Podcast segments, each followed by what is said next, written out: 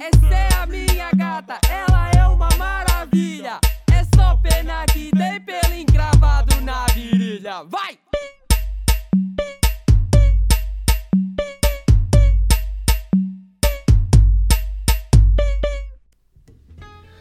Olá a todos, sejam muito bem-vindos ao Pelo Encravado na Virilha. O meu nome é Nuno Lacerda e desta vez eu vou tentar ser breve.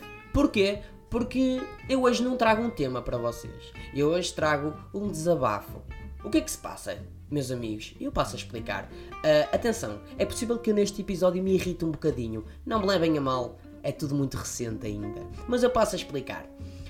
Hum, eu há cerca de 3 semanas comprei o meu primeiro carro. E é o meu primeiro carro. E no momento em que eu recebo a chave do meu primeiro carro, eu pensei, Nuno, a partir de agora já não tens nada com que te preocupar. A partir de agora és completamente independente, Nuno. Não tens mais nada com que te preocupar. Ah, puto ingênuo. Puto ingênuo. Quem tem um carro sabe muito bem daquilo que eu estou a falar. Um carro é só preocupações. Eu comprei um carro velhinho. Eu comprei um carro velhinho, mas era um carro simpático. E durante a primeira semana e meia não me deu nenhum problema. E eu já estava muito confiante. Já estava a ver um futuro com aquele carro. Até que, por erro meu, e eu assumo o meu erro, eu furei um pneu. A tentar subir para o passeio, numa quarta-feira estava-me com muita pressa, não estava a encontrar estacionamento. Eu estava cheio de pressa porque eu tinha que ir gravar o programa na rádio que tenho, que é o programa Reimanda, juntamente com os meus grandes amigos Mário Moreira e João Faquir. E estava muito atrasado. E eu ainda nem sequer tinha o programa completamente pronto.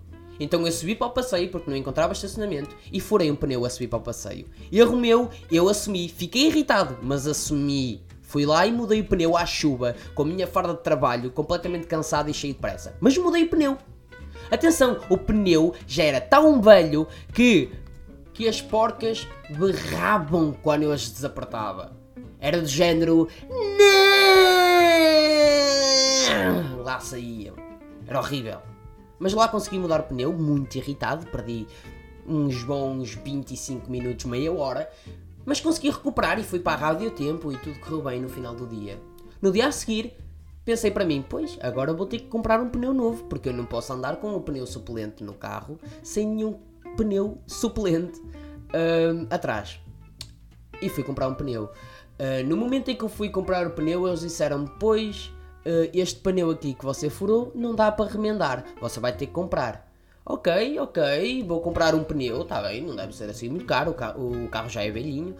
Uh, ao que ele me disse, aqui só vendemos pneu, pneus novos. E eu disse, ok, então eu vou a uma secata e ele, você pode ir a uma secata, mas é muito pouco provável que encontre outro pneu igual ao do outro lado. E os dois pneus da frente precisam de ser iguais. Portanto, se você for à secata, você vai ter que encontrar dois pneus iguais que estejam bons à frente.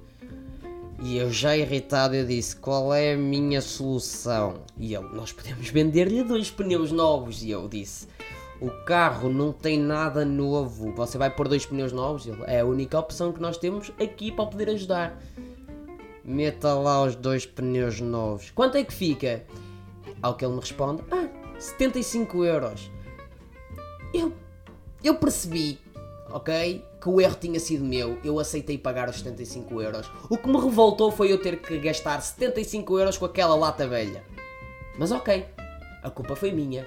Eu paguei os 75 euros. No momento em que eu estou a sair da loja de pneus, uh, eu pensei para mim, não, eu não vou, eu não vou acabar o meu dia a gastar 75 euros nesta lata velha, sem ao menos tirar algum para mim. Portanto, eu pensei, ok, vou gastar uh, os 15 euros que me faltam, vou pegar em mais 5 euros e gastar 20 euros, vou comprar um jogo novo para a Playstation. Vou-me presentear a mim próprio, também mereço. E fui em direção ao shopping para comprar um jogo para a Playstation.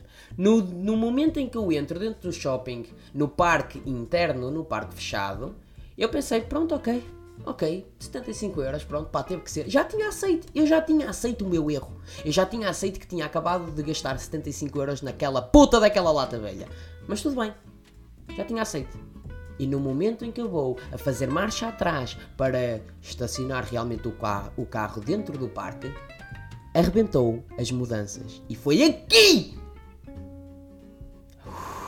E foi aqui que eu me irritei a sério.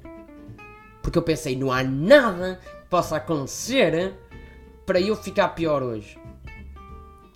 E liguei a um amigo meu e disse: Mano, Aníbal, ajuda-me. Aconteceu isto, isto e isto. E ele: Tem calma, tem calma, a gente vai encontrar uma solução. Faz o seguinte. Olhem o inteligente a falar. Faz o seguinte: abre o capô e faz chamada de vídeo comigo. É o seguinte: eu não percebo nada de carro. Nada. Nada. Nada. Eu não percebo nada de mecânica. Eu abro um capô, aquilo para mim é matemática. Eu não percebo nada. É só tubos e tubos e, e, e, e ventoinhas e, tubos e, e não sei, não percebo nada.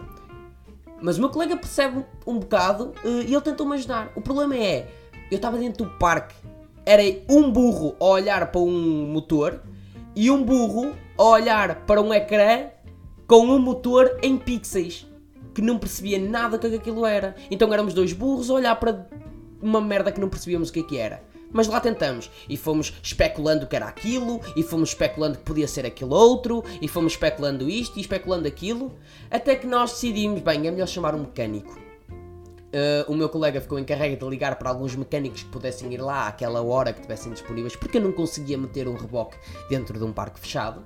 E eu decidi, não, o carro não me vai parar assim. Eu vou na mesma comprar o jogo. Eu vou na mesma presentear-me a mim próprio. Vou tentar ser feliz um bocadinho hoje. e fui em direção à loja, em direção ao shopping. Quando eu deixo, quando eu deixo para o segundo parque fechado, antes de entrar na loja, eu olho para a minha esquerda e vejo o quê? Uma oficina automóvel dentro do parque. E eu pensei, ah, destino, seu maluco, estás-me a querer, ah, ah, tu és maluco, destino. E fui falar com o, com o funcionário lá, com o mecânico, e expliquei-lhe a situação e ele foi lá acima comigo.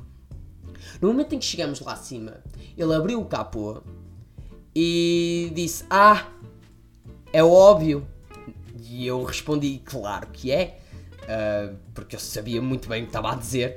Um, e ele disse: Foi aqui uma peça de- do seletor de mudanças que saltou fora.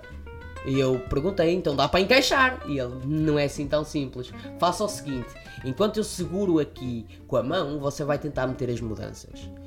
E ele, não sei como, por entre aqueles tubos todos, ele lá. par- Ele claramente partiu o braço em sete sítios, lá meteu a mão a segurar na pecinha que tinha partido e eu consegui realmente meter as mudanças.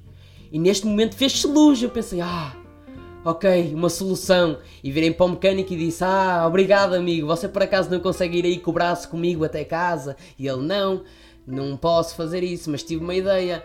Ah, vou meter aqui umas braceletes de plástico. Eu neste momento olhei para ele e disse: Braceletes de plástico? Oh mano, isto é um carro. Se fosse, se fosse para pa meter braceletes de plástico, eu nem o tinha chamado e tinha colado essa merda com cuspe. Estás a brincar comigo?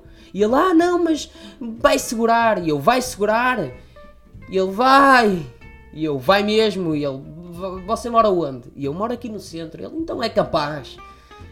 E neste momento em que ele disse, então é capaz, eu olhei, olhei muito bem para aquilo que ele estava a fazer, para decorar, decorar cada movimento do que ele fazia e pedi-lhe mais duas braceletes. Disse: Olha, dei mais duas braceletes para o caminho, que é para o caso de partir eu meter aí. E ele, ok, lá me deu as braceletes. eh, eu lá peguei no carro e vim-me embora.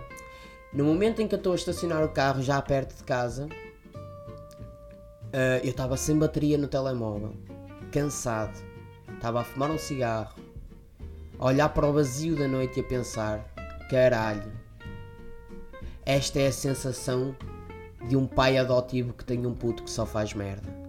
Porque eu acabei de oferecer umas Nike ao puto que eu adotei. E ele depois parte a puta da cabeça e tem que ir para o médico, caralho. E eu tenho que pagar a puta da despesa daquele puto que eu nem sequer queria. Ah, caralho. E neste momento disse aquilo que qualquer pai adotivo diria a um puto adotivo. Só me dá despesa.